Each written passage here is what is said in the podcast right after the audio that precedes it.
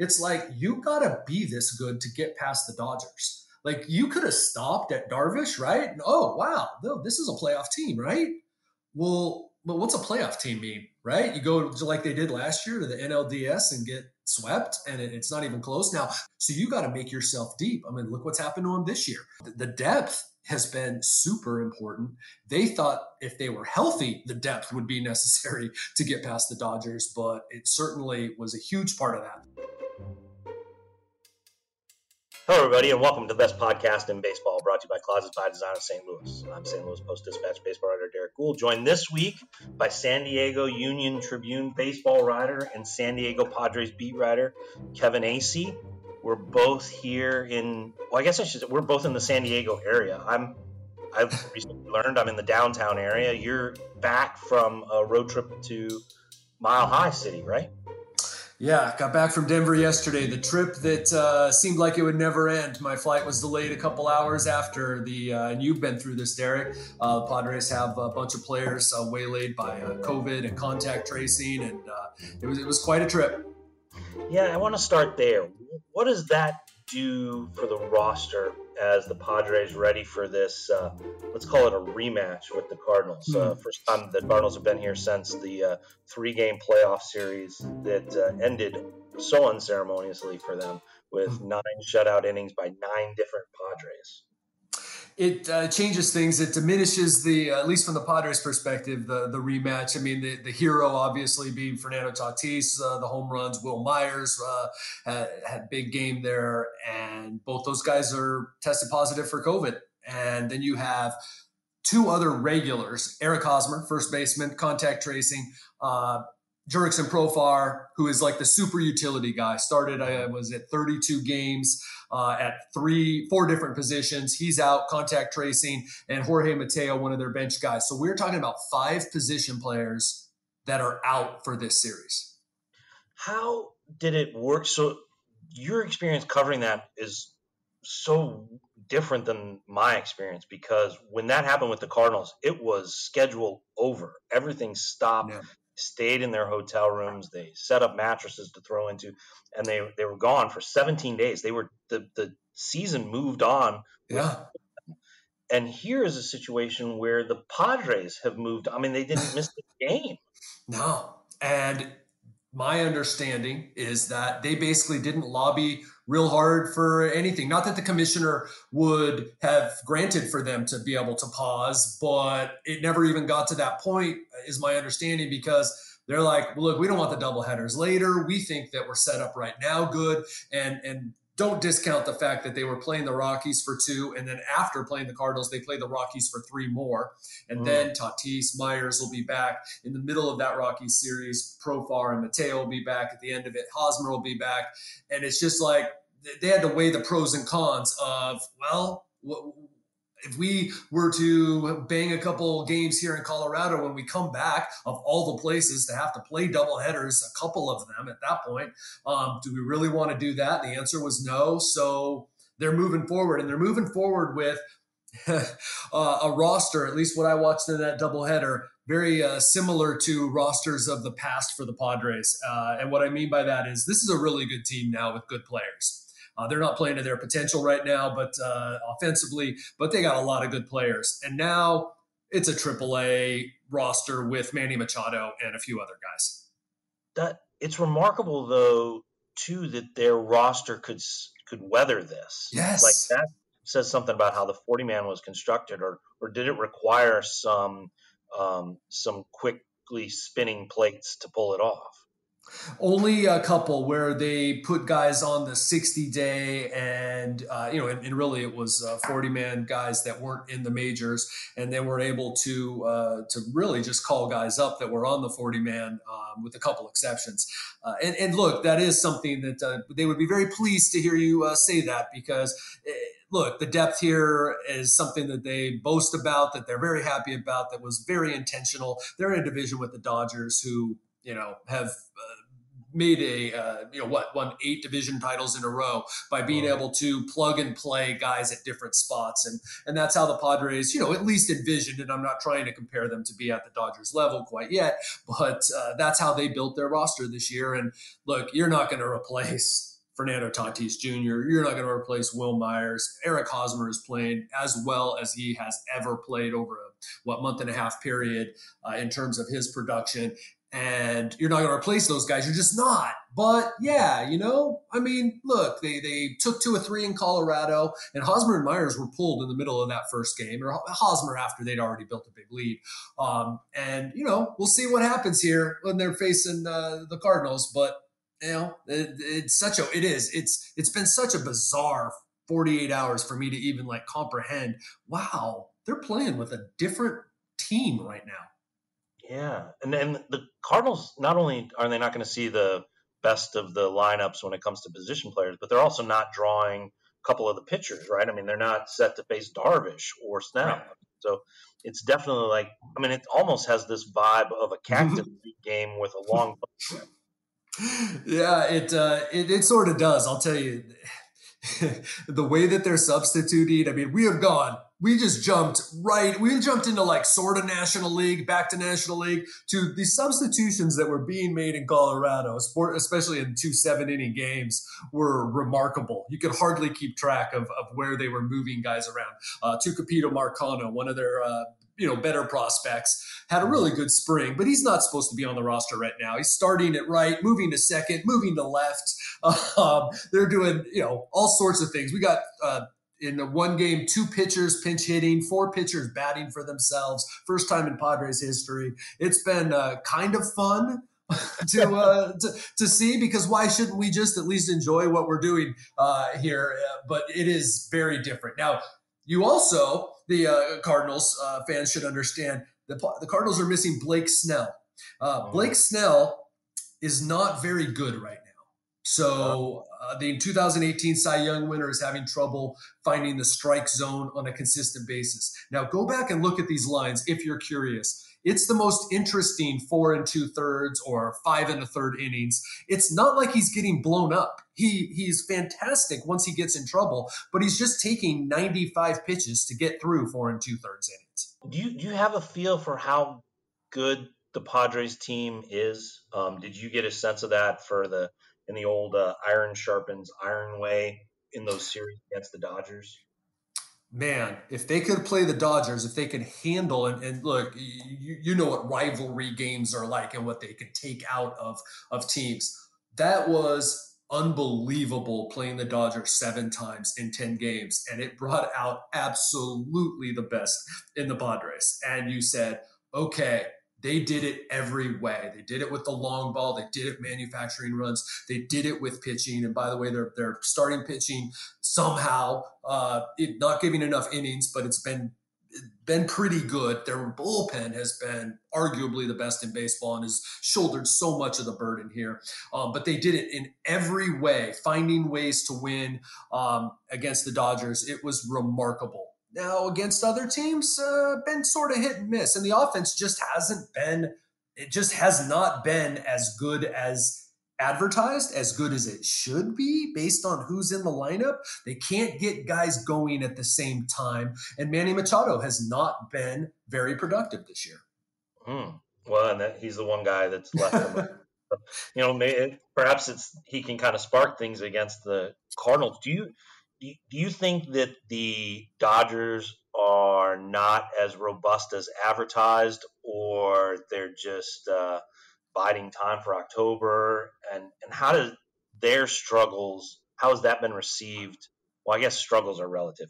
How has their hovering around five hundred record been received in San Diego? Do, do they feel like the Dodgers are vulnerable despite being the uh, the one hundred twenty win predicted team, the billion dollar bunch?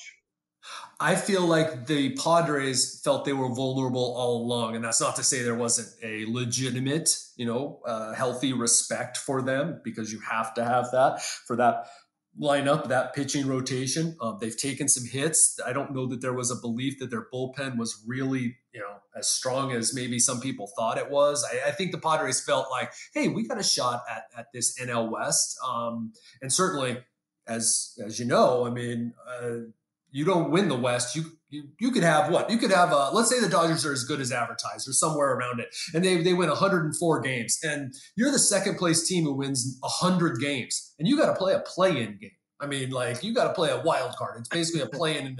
That's, like, on the minds of everybody in the N L West. I suppose it's on the mind of every team, but it's it's on the mind of, of if you're the Padres, uh, you're going, we got to win this thing if we really want to have a shot. They keep talking about playing the Dodgers in the playoffs. It's like, you know, uh, they play nine times in September or nine times at the end of August, September. Those are going to be playoff games is what I think everybody's anticipating, and that they're going to mean something to the, the Padres. What were those games like in person? I mean, watching oh. from afar, they were riveting. Um, well, I'll just take newspaper deadlines aside and the fact that a four p.m. Pacific game uh, ended up uh, with me rewriting my story like three times on the deadline as they came back from six runs down in the final three innings to win in uh, eleven. Uh, but anyway, uh, that, enough about me. Uh, um, it was, and I'll tell you, to have fans back in it, Derek, you, you traveled last year, you, you know, there was some tense games, gosh, the Cardinals, what they were able to do last year. I'm sure that, that, that was, uh, you know, really cool to cover and to see, but without fans, sometimes you just lost track of it, right? Like it was, you, you, you could get engrossed in it, but then you, you just, there were moments, and especially for the Padres and, and somebody coming to the Padres and knowing how, how starved the fans here were for a team like the Padres are now. It was like, oh, well, this year, like at Dodger Stadium, it was, and, and, and certainly in San Diego where they just are consumed with their hatred of the Dodgers. Um, and it was as intense as I have experienced because I don't get to cover a lot of playoff games. um, so, and, and, and they were just, you could tell for the players and, and talking to them afterward, it was confirmed they were exhausting. And that's what I kind of referred to before. Like if they could, if they could survive playing the Dodgers every day, the Padres would be a really good team. Hmm. I, I wanted to ask you about that actually towards the end. So we'll just, we'll just jump to the topic. We'll move topics around here. Um, Because you traveled to all the games last year, um, one of the one of the few riders that did, um, and that meant flying around. Uh, unlike I was able to drive around until having to go to that playoff series, um, just because of the nature of the geographic side the teams played in. But for you, that meant flying around. Um, it also meant seeing a team sort of emerge as not just a contender, but a sensation. All while very few people got to watch that in person. How did that influence your coverage of it? And how did you get kind of a response from the fans that you were seeing something in person that was basically something they'd yearned to see for what, more than a decade? There was a lot of uh, gratitude, really. Last year was very as you know, is exhausting. It was. It, it was like, wow, that was only sixty games. It, it just felt like longer. But it was very gratifying, too, to be able to be the one to bring a few things that you maybe couldn't see on T V or whatever. And I, I tried to always throw in as much as I could to, to, you know, A, give people what they, you know, give people a little more flavor of this incredible team, and also to justify the fact that I was uh, going around everywhere. Uh, but but I got the, the gratitude um, from from a lot of people of, of the, you know, and some of it, gosh, well, all I was doing was my job. But but, but thank you for bringing them uh, this thing that they had waited for so long. It's it's hard to explain. I have such reverence for Saint Louis, for the fans, for the Cardinals' uh, history. Um, it's so I'm, I'm I'm imagining it's hard to understand how long fans had waited here. Gosh, it took them three quarters of a season to believe it was happening because of so many collapses, so many, so much, you know, uh, promises that had not come to fruition, and especially I, I do this newsletter, which which. is uh, it, it, it, I get a lot more email feedback on that. And that, as you know, Derek, is different than Twitter feedback. Yeah. and, and, and, and it's, it's more thoughtful. And oftentimes it's more positive and it's fans that have been fans for a long time. And I'm not saying that people on Twitter haven't been fans for a long time, but, but you're just getting maybe a, a different demographic. And it was very gratifying for me and drove home for me how important it is. What I do is to a lot of people. And when I say what I do is, you know, bringing this information and a little insight um, about the team. It really was. And it was just a great reminder because sometimes you, you do forget if all you look at is Twitter. Do you, did you feel like that also heightened the anticipation for this season as well? Particularly, oh. I guess moves were part of it, but the fact that they could not attend games last year, oh. did that heighten things for this year?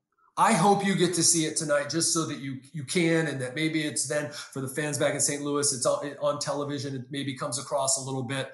Um, It it absolutely did. And the way that I'll, I'll say, not only just like the anticipation, but then when it when the game started, it's a different crowd in San Diego now. Maybe mm. not so much for when the Pirates were in town, um, but but uh, just because, you know, hey, I don't know. That's that's the Pirates. Um, the fans are so much more into it now. See, for so long, the game experience in San Diego was about the graphics and the videos, and the, San, and the Padres marketing department did a magnificent job. I thought they were among the best in the majors. Uh, as someone who goes around to all the parks, I, I thought that was the case. And it was because they had to be, because mm-hmm. the product on the field stunk. Okay. And, and you had a certain amount um, you know, amount of people there that were there to bring the family, that were there to drink beers, that were there for Cub Scout night, baseball night, faith night, you know, whatever, pride night, whatever it was, right? And now, especially with limited uh, uh, capacity and availability of tickets, it feels like people are there to watch baseball. Now, that might sound like I'm speaking a foreign language to people in Saint Louis, but that's been not always been the case in San Diego, and it has been so like energizing for the players uh, and for me uh, to, and I'm assuming for the fans too. And, and that's what reflecting and what I'm hearing from them, that it's a different vibe here. Hmm. And what, what was it like when Musgrove took the field after oh. the no hitter? Was that, cause that was on the road. So it uh-huh. wasn't like a moment that, I mean, imagine if that had been at home. That's what I kept thinking. Like, like, imagine if that, like the first no-hitter in club history had come at home by a hometown boy. Um, but, you know, the reception that he got, how how does that offer kind of an illustration of what you're talking about? Well, there was a pregame ceremony, and it was interesting that the Dodgers and their seven thousand no-hitters that they were um, looking on, right? Uh, and, and they were watching this club. Uh, it was before the opener of their, you know, before their first game of the season against each other. And they're watching this uh, stadium, the owner of the team, uh, Joe Musgrove and his family out there, the you know, A J Preller, Jace Tingler out there. And they gave him a, a big framed photo with, uh, you know, Our big frame with a scorecard, a photo, a uh, copy of uh, my story, actually, uh, the page of the paper. And and it was, people were going nuts. Now, he's a hometown guy, too, and he has yeah. embraced it. He has embraced it, and it's legit. His family had season tickets. He was a huge Jake Peavy guy. He changed his number. Chris Paddock had his number, fifty-nine, um, from when he was with the Pirates, and so now he wears forty-four, Jake Peavy's number. I mean, it's not just like, oh, he was from here. He is a San Diego boy. And I got to tell you, I knew how important it was to the hardcore fan, uh-huh. but I now can't even imagine what a World Series championship is going to be like here, because it it was that no hitter was celebrated here. It really was something. I, I can hard. I mean, it really was so important to this franchise that just hasn't had a whole lot of stuff like that. Do you get the sense that some of the moves that they made while fortifying for that, fortifying them for the division race against, you know, the the behemoth of the National League, um, were it all intended to also make them better in October? That it wasn't just uh, is that was that a guiding light for them? I think you can absolutely, but you also then have to what the first part of your question or the, you know what you said there about the behemoth. It's like you got to be this good to get past the Dodgers. Like mm-hmm. you could have stopped at Darvish, right? And, oh, wow, no, this is a playoff team, right? Well, well, what's a playoff team mean, right? You go to, like they did last year, to the N L D S and get swept, and it, it's not even close. Now, they had injuries, but hey, injuries are going to happen. So you got to make yourself deep. I mean, look what's happened to them this year.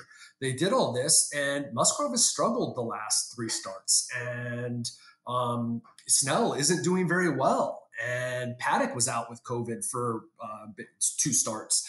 And, you know, so the depth has been super important.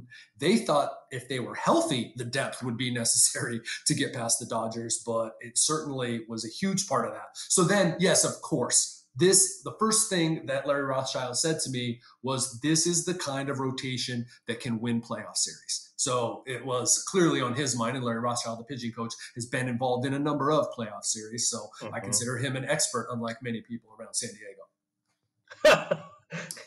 wait, wait, an expert on pitching or an expert on playoff series? Playoff series. Maybe both, but playoff series was my, thank you. I, I intentionally meant playoff series. That's pretty good. I should, I should probably count up the number of playoff games I've covered to see uh, how that compares. That's funny. um, You know, I, I mean, it, to put it in perspective for Cardinal fans, the, you know, really before last year when the when the Padres took two of three from the Cardinals, the final two of that three-game series, to advance to the bubble in Texas, um, the last time that they had been in the playoffs was against the Cardinals when, you know, what Ronnie Belliard had his play in in in, uh, in shallow right field. And you know, was it long enough ago that Mike Piazza was the Padres catcher? Yes. Yes, it was. And those were not those two years in a row. And and it yeah. was, here's the thing, the, I was covering the Chargers at the time. Um, and uh, so I remember, though, there was no expectation in San Diego whatsoever that the Padres were getting past the Cardinals those years. That's the difference, right? I mean, like, and, and you know, you, not only was that the last time they were in, you know, the last time they won a playoff series before that was the N L C S in nineteen ninety-eight. That's the last yeah, time they yeah. actually won a series in the playoffs. And um, then went on to go oh for four against the Yankees in the World Series. Well, both times they've been to the World Series, it'd be great if one one time they just got a, a you know, if it'd be great if one time they got a Texas Rangers instead of the nineteen eighty-four Detroit Tigers and the nineteen ninety-eight Yankees. You got to be kidding me. Yeah. Um, yeah. I grew yeah. up in San Diego, and I, I grew up a Yankees fan, and I became a Padres fan on the night uh, that Steve Garvey hit the walk-off in game four of the N L C S. And that's just a little something to tell you about, like, that's how that's how long it's been. That's nineteen eighty-four, and I was thirteen, and that's how a lot of fans came uh, to be Padres fans. And if that answers your question, maybe how a guy who's actually a Dodger and bleeds Dodger blue has his number retired for the Padres. That's both uh, how important that moment was and how sad our history is that Steve Garvey's number six is retired because of that moment. That's amazing. That's the, that would be akin to like the Cardinals, and then maybe it happens, but I don't know, but retiring David Freeze's number if David Freeze was from Chicago and the Cubs. There you go. I mean, very good, Derek. I mean, because it's amazing. And hey, to Steve's credit, he still has a place here, um, yeah. and all. But he doesn't make any bones about the fact that, like, like he's a Dodger, man. What do you think? He's he's not going in the Hall of Fame, but there's a little bit of rumbling up there that, you know, hey, this guy, and he was a heck of a player. But what cap do you think he'd be wearing? But we retired his number. That's amazing. Wow. Um, Everybody knows of the Cardinals' connection to the superstar on the team. It's, it's you know, a familiar name, uh, Fernando Tatis Junior Obviously, Fernando Tatis had a historic uh, moment inning with the uh, with the Cardinals. Um, but also the Cardinals scouted, and, and you know, his dad lobbied the Cardinals to sign him. And it's a bit of a, a bit of a legend that'll only grow. Um, they did not sign him, but then went searching for somebody like him several times over the, over the following years. But there's more to the Padres and their Missouri ties than just Fernando Tatis Junior The two guys running the dugout both have Show Me State roots. You yeah. got Skip Schumacher, who is the assistant manager, which is an interesting title, and then, uh, Jace Tingler, who played for Mizzou um, and played for Tim Jameson. Um, there in Columbia. H- how does that setup work? So, G- so Skip is like a is a bench coach basically. because the bench coach is Bobby Dickerson, who's also the infield coach and the third base coach. He was, and, and Skip was the associate manager and for all intents and purposes was the bench coach last year uh, in Bobby's first year. The deal is, you know, Bobby was coaching infield for the Phillies. He was uh, highly coveted and needed to have a title in order to to come here. So that, you know, that's that's the deal there. Skip so is the bench coach. Yeah. yeah. Now, Bobby, I mean, I can't say enough about Bobby. Another reason Bobby Dickerson was brought here is his ties. He coached Manny Machado, not only at the Orioles, but back when Manny was in minor leagues. And there's right. a lot of people in this organization that say that Manny's resurgence, because two thousand nineteen was not great, uh, is a lot due to Bobby. And I've seen it firsthand that Bobby Dickerson is, is like a Manny whisperer, and he gets the best out of Manny Machado. I couldn't think more highly of Skip, and I, I think you know why. Uh, he's just old school guy. He co- talks about the Cardinal way, and he lives it. And I believe he's a manager in the making, and I sure hope so for ba- the good of baseball.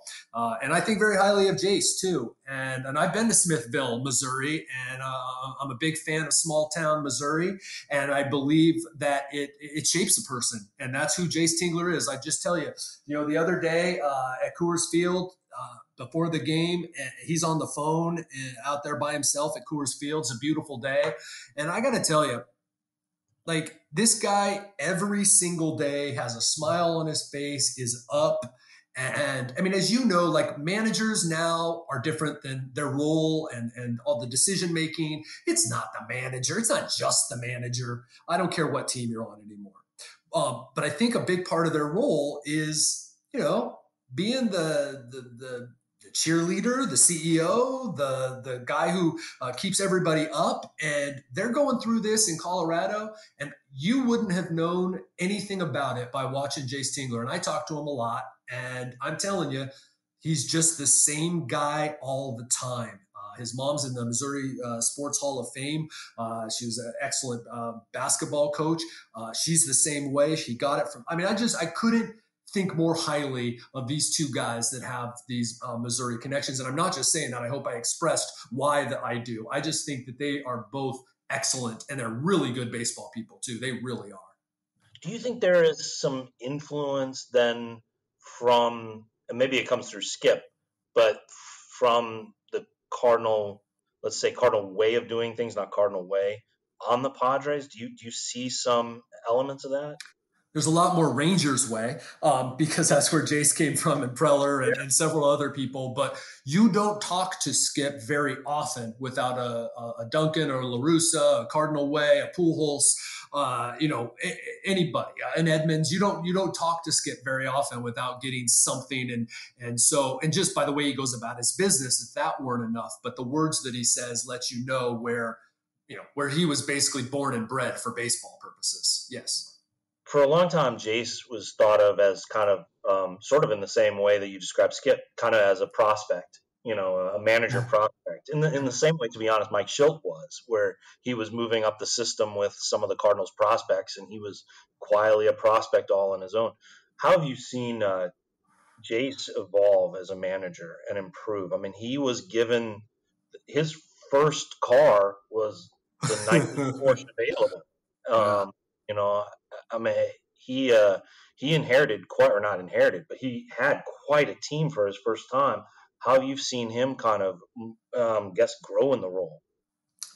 His communication, uh, both you know publicly, but but with players, his knowing when to not say a few things or say things. Uh, but I'll tell you, he he hit the ground running. He's first off, as you know, anybody who replaces a manager who at the end had not been maybe so beloved in, in the clubhouse has, you know, has a leg up, right? Because yeah, yeah. the guys are going to be on their best behavior. They're going to be grateful that it's not the previous guy.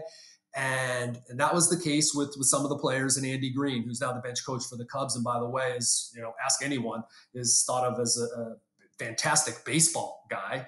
Um, Tony La Russa. But there you go. Well, that's how he got the job here, basically. I mean, yep. that's one of the big things. And uh, uh, anyway, he's a great baseball guy. I think Jace is a really smart baseball guy too, but he has these like communication skills where he, he sits down with a cup of coffee and, and talks with the guys. I mean, from the first day of spring training, back remember when we could go in the clubhouse, uh, yeah. and you know, you saw this, and now I see it out on the field. And also, if you didn't know who the manager of the Padres was and you just showed up, you'd say, Is is that guy the quality control coach carrying the bag of balls? Is that guy who's the guy pushing the uh, pitching machine? That's Jace Tingler. That's the manager. What? I mean, it like he is just out there. And I wrote a story this uh, spring, and I believe players that I talked to uh, for it were were telling the truth. Guys from other clubs, and believe me, there's a lot of guys from other clubs. This isn't like the young Padres bringing up their past prospects like we thought it would be. There's like you know. Uh, let's go pre this COVID uh, breakout here. Of the twenty-six guys on the roster, like twenty-two weren't here a year ago. All right. Oh. So they they talked about how Bobby Dickerson, Skip, uh, Wayne Kirby, Jace, they they coach in a way that is like high school football and is um, fundamentals. And and they're like, you know what? That's like really good for us because you get to the majors and a lot of times they're like, oh, you're major league ball players, and and that. Well, that doesn't mean we know everything about baseball or that we don't forget certain things. And like, that's Jace. Like, honestly, oh. this guy would be in, in uh, and obviously the Padres are who I cover, but I've been through a few manager regimes where I, I know how things were done. I, I did cover baseball, a couple other teams back in the day. And the way that Jace goes about his business is, is very different than I have seen before. I'm not saying it's unprecedented or, you know, there aren't other guys like it. Um, but the way he goes about his business is like a real hardcore, but but also like relaxed. And look, you said it. He was given a Porsche, man. He overdrives this thing. That's on him, right? Like, just let these guys play, um, make the moves, trust your coaches. They brought around him. They brought around Jace a lot of really experienced coaches. Uh, And so he really lets them, in particular, Larry Rothschild, um, uh-huh. he really lets them guide their, their own group. When you say that he worked, you know, you saw him change kind of his communication, everything like that, how much did that come from the three oh grand slam, if I'm remembering? it was Is in that... my, uh, it was in my, it was in my head when I said it. And Um, I thought he was a little unfairly. He didn't mean the way that it came out, right? He he mm. he was asked a question about why um, the, the Rangers were upset. Uh, Tatis did get a little talking to there on the bench, and he was asked a question, and he said his problem with it was that he was given the take sign, and that's important to Jace Tingler, all right? I mean, if yeah. you're going to do things the right way, you're going to do things the right way. Now, it didn't go over as badly internally as many of the experts, Twitter experts, uh, maybe even media experts thought. There was never a rift in the clubhouse. It, nobody who'd been around Jace Tingler, and this team, by the way, spent more time together. They might have come up against maybe uh, they were checking with M L B constantly during the M L B shutdown to see exactly what they could do. They had like twenty-five guys in San Diego working out during the shutdown. Wow. They were they were together a lot. And so to think that because Jace maybe stepped on it a little bit in a post-game Zoom interview in Texas was going to tear this team apart um, was, was a ridiculous notion. However, they weren't exactly, his bosses weren't, uh, some of his players weren't uh, pleased with how much he, or how little he stuck up for Fernando.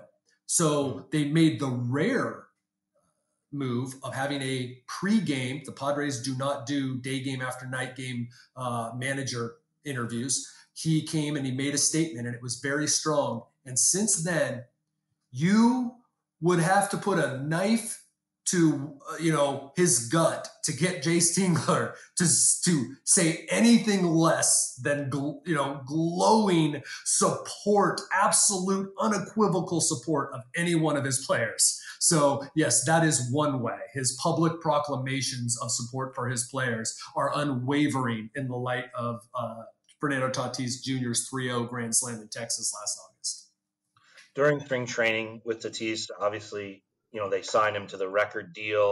Um, basically, the, the opportunity for him to be a Padre for the length of his career, um, one of the richest contracts ever, especially mm-hmm. when you consider extensions.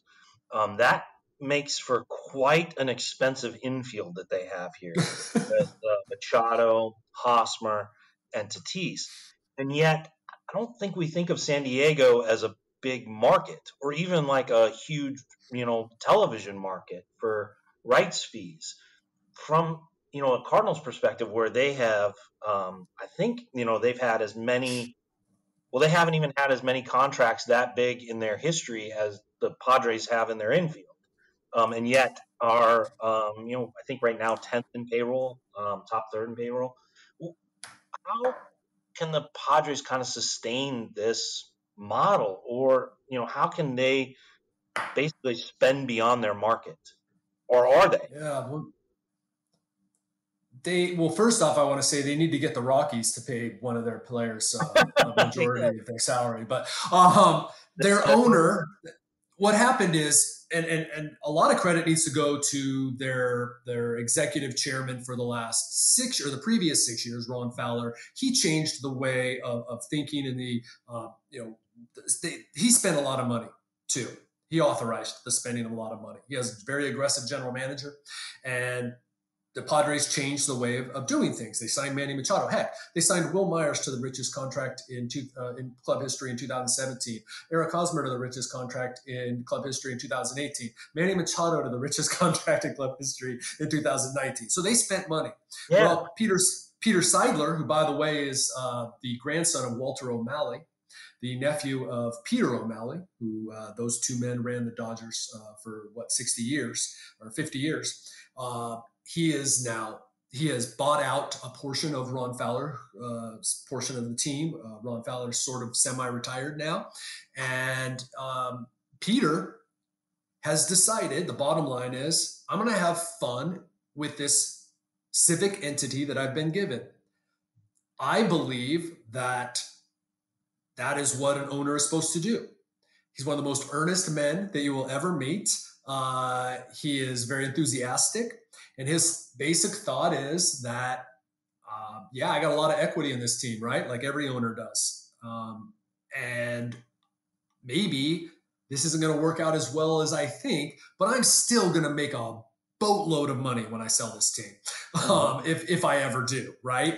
And so where, you know, most owners, let's say, are not thinking that way, Peter has decided we can do this. We are not, we're the eighth largest city. We're the twenty-seventh T V market. We're the eighth largest city. We can do this. Um, now, there are many in baseball. There are some in the organization that wonder, is this sustainable? And what happens if this doesn't work out? Because you're not getting the immediate infusion of ticket, parking, concession revenue, gate revenue, uh, because of the pandemic. You're having right. to wait for that, right? And so you're behind the eight ball from the start.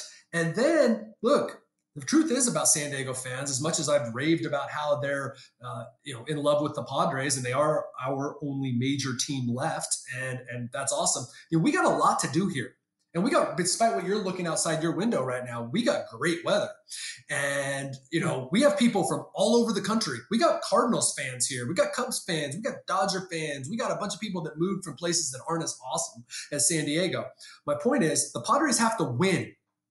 So what happens if they don't? And they're, they got all these high price contracts. There's going to be problems. There's going to be a lot to pay here. But Peter Seidler has decided that, you know, that's okay. And they can make this work. I find that the contrast fascinating in this regard, in the sense that the Cardinals and their fans, and rightfully so, were, were rather hungry for about the last decade since Albert Pujols left for a star, for like a star contract. For why couldn't they? Why didn't they pursue Max Scherzer? Why did they just let that one go? Why didn't they, after trading for Goldschmidt, make a run at uh, Harper? Um, you know, this notion that like Stanton wouldn't come to the Cardinals, um, Hayward. to the Cubs. You know, it really left this this sense that are they still a desirable place to go? But it also really crystallized the notion that the Cardinals see, okay, look, we're selling the notion of contention, and our stars may not be as bright or as Madison Avenue as other teams because we're selling the notion that the laundry is going to contend, and that that's mm-hmm. where they should be measured, is by how often the sum of all parts, mm-hmm. not the star of stars, gets to the postseason. Whereas the Padres kind of have gone somewhat different. Get the stars and then see if it contends. Sell the stars, right? Like have yep. marquee names to come here and then see if you put it together. Mm-hmm. Um, you know, and, and one of the things that the Cardinals would say is that that leads to um, additional spending, because you're constantly spending to backfill, or you're constantly spending because if something goes wrong, you cannot lose within this window of having mm-hmm. big stars. And I, I find that contrast fascinating. Am I, or am I, am I missing it? No, you, you, well, you're at least voicing what, you know, like I said, some even in the organization and certainly around baseball are like, okay, once you go down this road, you're, you're committed to it, or else it's going to be a colossal failure, right? Because right. stuff's going to happen. And, oh, well, wait a minute. We can't just let this team flounder right now. We can't let this team flounder while we have Manny and Tatis. We, you know, that that's a, we can't do that. Oh, we got you, Darvish, for uh, another couple of years if he's still pitching like he is now, which is maybe better than ever. We, wait a minute. Oh no, we're gonna have to go out and get another guy. Wait a minute. like yeah. I said, um, you know, they're gonna have to they're gonna have to win for this to to to work.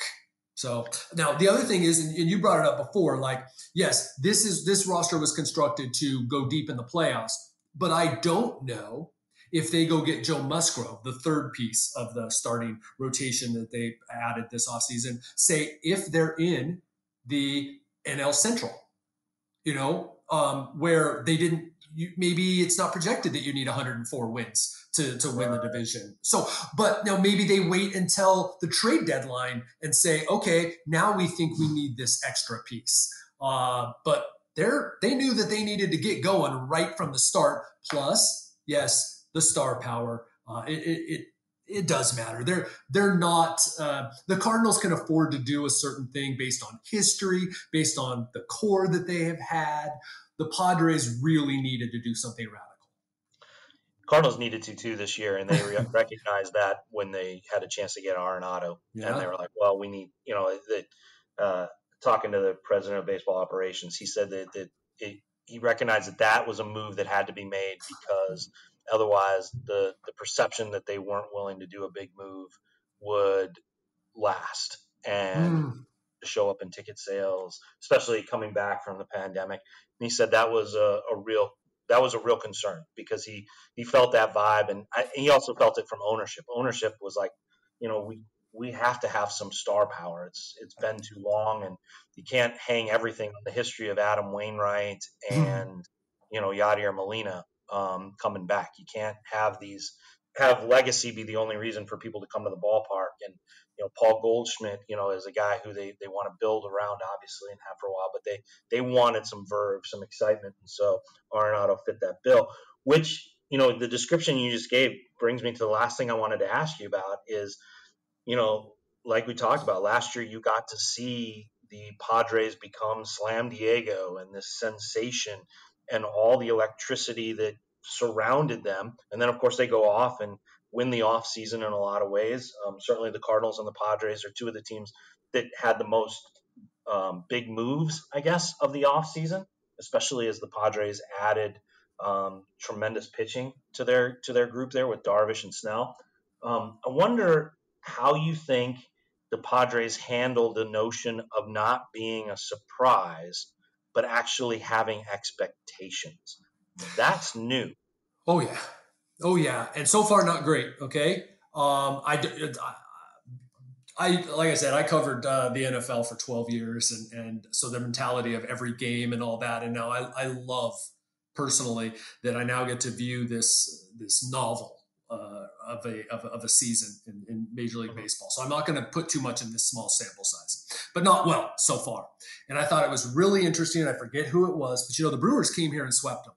The Padres yeah. have been talking about getting everybody's best. So not only did they run into Burns and Woodward, right? Um, and you know, uh, they, they are Woodruff. I'm sorry. I was thinking of uh, Woodward and Bernstein, uh, but they, yeah. uh, they they got the Cardinals best, and the Cardinals were down Christian Yelich, Lorenzo Cain, um, And afterward, there were a couple Cardinals players, and I forget who they were, but talked about Brewers. Brewers. No, I'm sorry, Brewers players. Thank you so much. That talked about, so it's clearly on their mind, no matter how much you spend, you still got to go out and play, and every team can uh, win in any series. And it's like, huh, huh, yeah, I guess so. And the Padres have known they were going to be chased, and it wasn't like last year, or at least their veteran players knew it. And it, it hasn't been great this year. That that's about where we're at. It just hasn't been great. Yeah, yeah, that's uh, it's a real interesting thing that, say, the Washington Nationals went through, because there's a huge difference between declaring yourself a World Series contender and actually being one. Oh. And, you know, you often declare yourself one in March, but there are one hundred sixty-two games between now and then to actually become one. And, you know, you can't just throw your gloves out there, or your paychecks out there, or your, you know, jersey sales out there to win games, which, you know, is sort of a step that a lot of teams have to make. And we probably saw the Cubs, you know, the Cubs, the dynasty that never happened, right? They declared them, yeah. got a title, um, but they didn't even win that many divisions in a row. Um, so that's, that's what I wondered, is like how you see this Padres team sort of embracing, or maybe, maybe, maybe embracing is the wrong word, maybe bracing themselves right. for the notion that they're, uh, that their, their expectations are high, and they're no, no longer a secret. It's been, a, it, it, like I said, it just hasn't started well. I still believe, and, and like Manny Machado is, is playing as, as hard, as uh, passionately as many people have ever seen him. Uh, Eric Hosmer is a presence in, in the clubhouse, on the team, and like I said, his performance. Um, th- I believe they have a lot of guys that are going to make this, make them step up. But so far, that has not happened, and I believe that what you're talking about is a really important thing. Three-game series for the Cardinals against a diluted Padres roster. Uh, hopefully by the time San Diego makes that swing to Saint Louis, it'll probably have more of a playoff feel because the teams will be more whole at that point. Um, but still, three-game series, uh, showcase night there on E S P N. Two teams who faced each other in last year's playoffs, and two teams who expect to be uh, in each other's way in the forthcoming playoffs. Imagine your home totally organized. Closets by Design in Saint Louis can help you get organized with forty percent off plus an additional fifteen percent off, and get free installation. Call one eight hundred B Y design today. That's one eight hundred B Y D E S I G N. Closets by Design in Saint Louis, the official sponsor of the best podcast in baseball. You can find the best podcast in baseball anywhere you get your podcasts. Uh, it's also available on S C L today dot com, along with all of the constant Cardinals coverage. You can find Kevin Acee at the San Diego Union Tribune, or follow him on Twitter at S D U T Kevin Acee. That's A C E E. So S D U T Kevin Acee. Uh, Kevin, thank you so much for joining me. This has been a great chance to talk, and uh, I'm, I'm enjoying the fact that I am now getting to some of these other cities this year, as I'm sure you are, um, and we're starting to see fans, um, more and more fans, and I'm, I'm really eager to see. I wish maybe I was coming here to San Diego later in the year so I could see a full house. Yeah, June fifteenth in California, it looks like. Uh, but it, I think I think that people will be pumped for this series, and you're going to enjoy the vibe. That's good. That's good. And then uh, back for October, where there'll be uh, where there'll be even more, whether it's the World Series or, say, the Cardinals draw in, and you can have a complete um, full house um, with them celebrating what is really one of the more charismatic teams in baseball. Appreciate it, Derek. For Kevin Acee of the San Diego Union Tribune, I'm Saint Louis Post-Dispatch baseball writer Derek Gould. This has been the best podcast in baseball. Talk to you soon.